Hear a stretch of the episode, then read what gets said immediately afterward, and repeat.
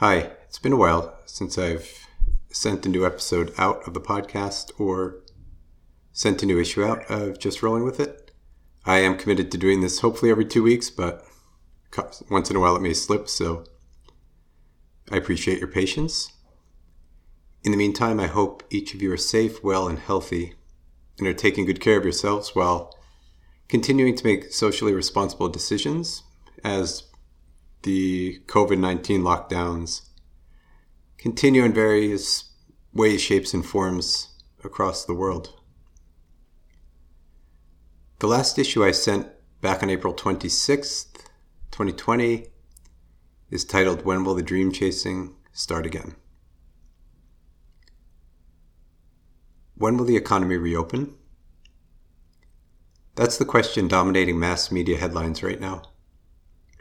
There's a grim choice between choosing an economic restart and its impact on the COVID 19 death rate.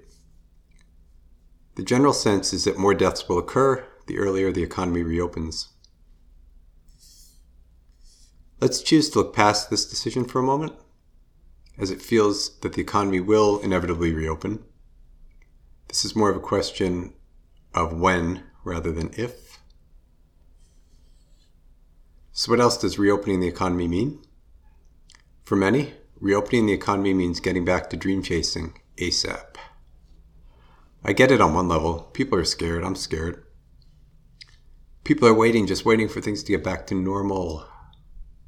But what does this really mean? What does normal really mean? For many, it means jumping back on the dream chasing carousel. But is this the only option? For some whose pre COVID 19 existence won't be available to them post pandemic, the only choice is to look for a new way. These people are being forced to reevaluate many of their life's choices.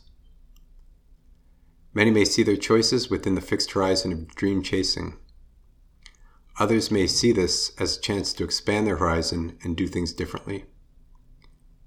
Yet for many others, they're waiting for them, quote unquote, to give permission to start the chase all over again. And where will that get us this time around?